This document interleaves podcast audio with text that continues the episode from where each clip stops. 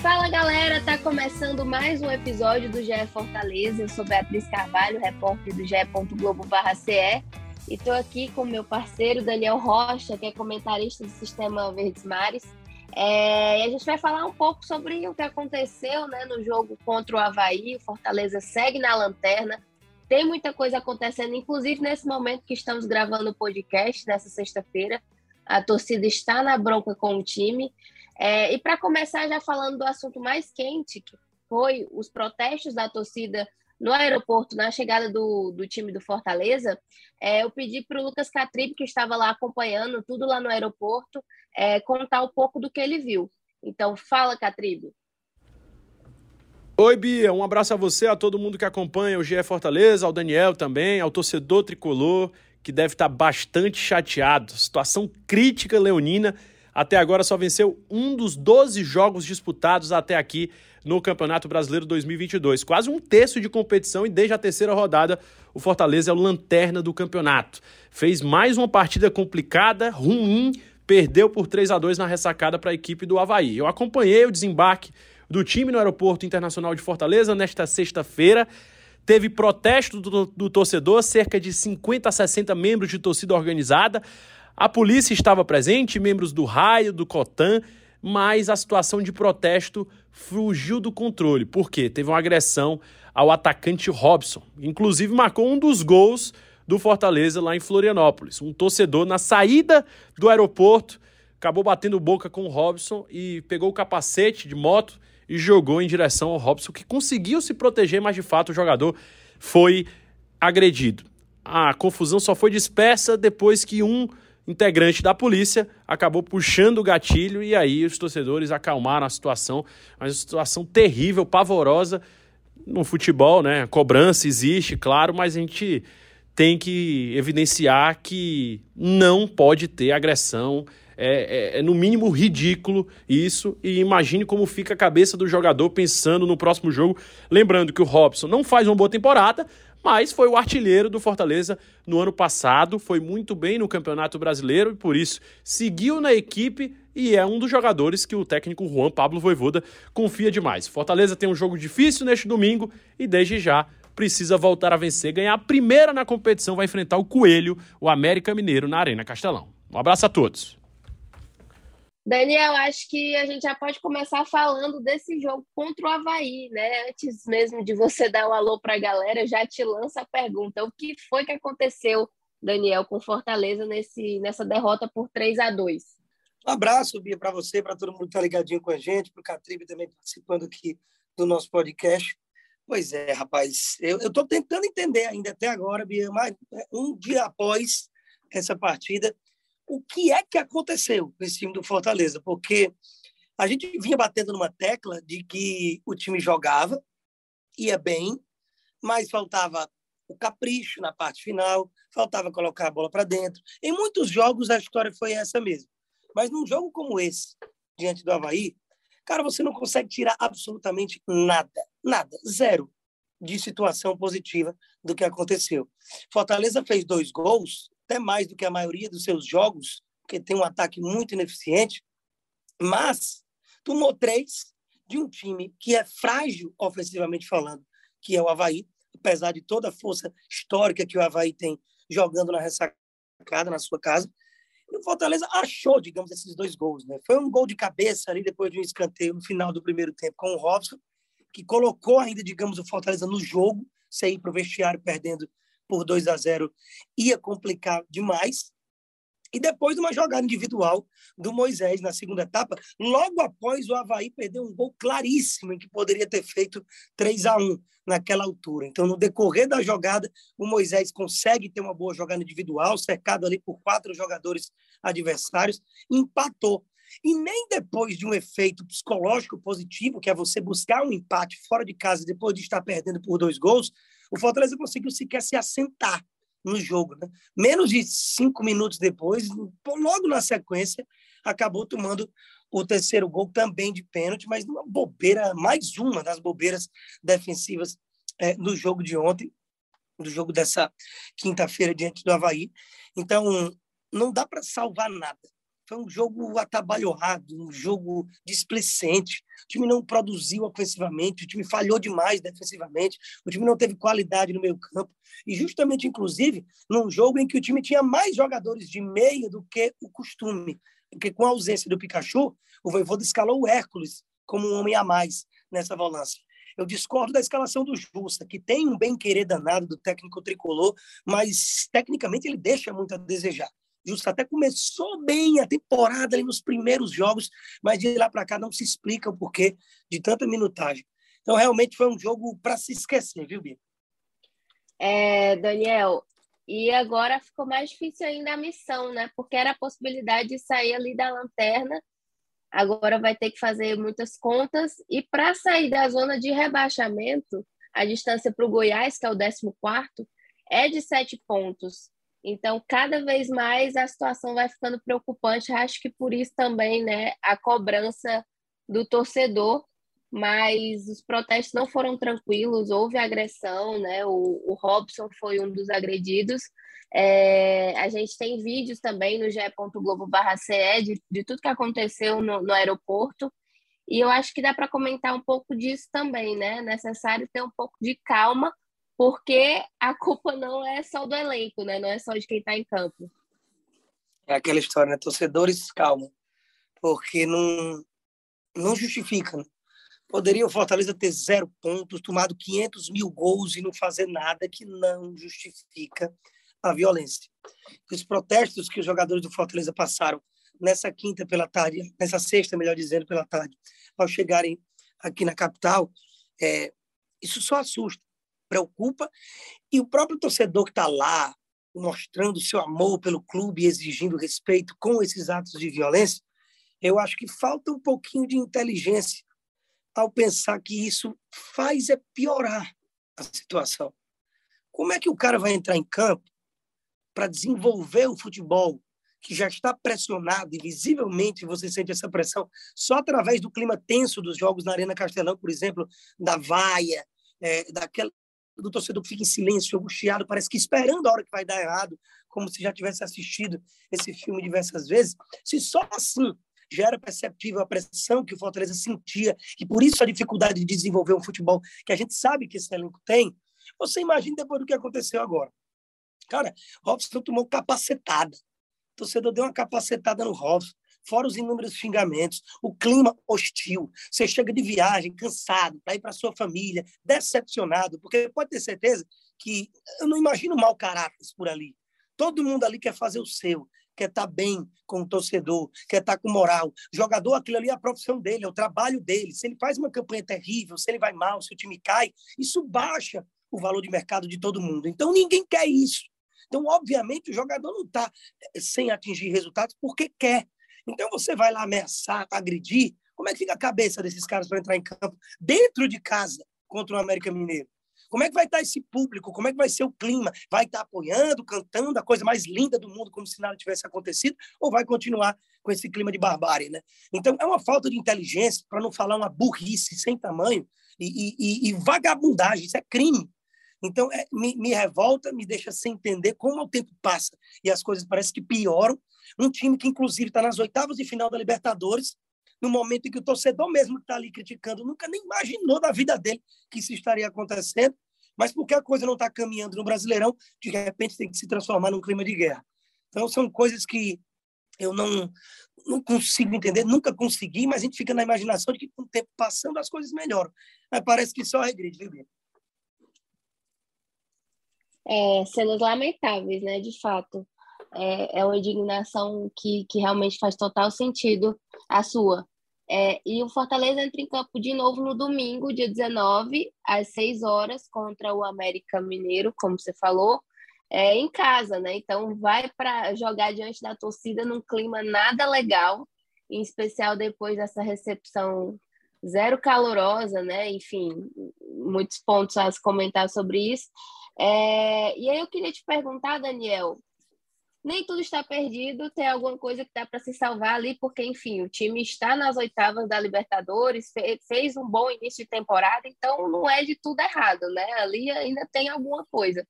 Qual é, qual seria o possível caminho do Voivoda aí para esse jogo, para tentar pelo menos conquistar três pontos, amenizar ali a situação, né, para dar um pouco mais de confiança até para o grupo, para o grupo para a sequência. Como eu estava falando há pouco, é, o que já é difícil se tornou ainda mais. Eu não consigo ver um Fortaleza entrando em campo no domingo com a cabeça leve, consciente do que precisa fazer. Os jogadores vão entrar aterrorizados, vão entrar dizendo assim: meu Deus do céu, se a coisa não funcionar aqui, lascou. A gente está liquidado. E isso te distancia da prática positiva do futebol. A perna pesa, você fica nervoso, o passe não sai igual, a finalização não sai igual, você não tem é, é, felicidade em estar ali executando o, teu, o seu trabalho.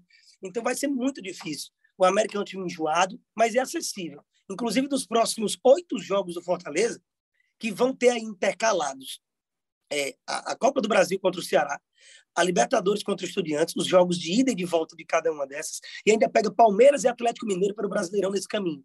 O jogo mais acessível desse recorte próximo que vem aí é esse jogo de domingo. E aí o que é que o torcedor fez? Fez com que a situação se distanciasse da positividade. Obviamente, o Fortaleza pode vencer, até porque é mais time do que o América Mineiro. Só que esse negócio de, de tecnicamente, de, de, time ali, o que acontece dentro das quatro linhas, isso já foi para o espaço há muito tempo. O problema do Fortaleza tem sido emocional, tem sido a pressão. E aí conseguiram fazer com que isso aumentasse ainda mais. Então, o trabalho maior do Voivoda não é de treinamento, não é de peça, não é ir lá para o centro de excelência e treinar com o time. É conversa. Eu acho que o trabalho psicológico da psicóloga do clube é mais importante do que o que o Voivoda vai fazer nesse jogo. Esses caras vão conseguir, vão ter que conseguir, de alguma forma, extrair tudo isso que está acontecendo para tentar focar ali no que vai acontecer nos próximos 90, 100 minutos com os acréscimos, para sair nem que seja com meio a zero e botar três pontos na conta para dar uma amenizada no clima, né? nem na tabela não, que provavelmente não sai nem da lanterna, a não ser que o Juventude perca é, vencendo o seu jogo no domingo. Mas é o emocional, é fazer com que esse torcedor revoltadíssimo fique feliz e alivie a barra é, do time para que a coisa possa, digamos, estar menos complicada de acontecer, Bia. Inclusive, eu acho que é um assunto bastante recorrente do Voivoda nas coletivas, Daniel, essa questão da torcida apoiar os jogadores, apoiar todo mundo, né? É, nesse momento, que ele acredita muito no grupo. Então, acho que realmente o clima fica muito muito difícil, né? Depois de tudo isso que aconteceu, é, desde a derrota até quando entrar em campo no domingo. É, e falando do time em si, o, o Robson vai ser desfalque, né? Não vai entrar em campo contra o, o América Mineiro. E o Pikachu retorna. É uma boa notícia, né? Pelo menos o Pikachu retornar, porque eu acho que foi é, uma das grandes questões é, taticamente do Fortaleza nesse jogo contra o Havaí. E aí eu queria saber se dá para arriscar um provável time para esse jogo, né? Um jogo importante que pode ali garantir, pode dá para somar ali três pontos, né? Dependendo de, de como estiver nesse duelo. É, dá para dizer, Daniel, como é que o Fortaleza vai entrar em campo? Ou, vamos, ou não dá nem para prever? Vamos, vamos, tentar por partes. Eu acho que não vai ter grandes alterações, não. É, o desenho do time é o mesmo. Imagina o Boeck, né? É, aqui agora eu não tenho certeza questão de suspensões. Quem é que estaria fora do, do próximo jogo obrigatoriamente? Se tem o retorno do Pikachu, que é importantíssimo, porque o Fortaleza não está nem acostumado a jogar sem o Pikachu, porque ele não costuma se lesionar e ele não costuma tomar cartão. Então, dificilmente ele está sem condições de entrar em campo por algum motivo. E o Voivoda sempre o escala. Ele é aquele cara que não é nem poupado. Enquanto um jogador ou outro acaba ficando no banco ali, vira e mexe, o Pikachu joga todos os jogos. Então ele é peça fundamental dessa engrenagem de funcionamento do time do Voivoda, desde os melhores momentos, agora os piores momentos, quando ele é o artilheiro do time no Brasileirão. Então é importante esse retorno.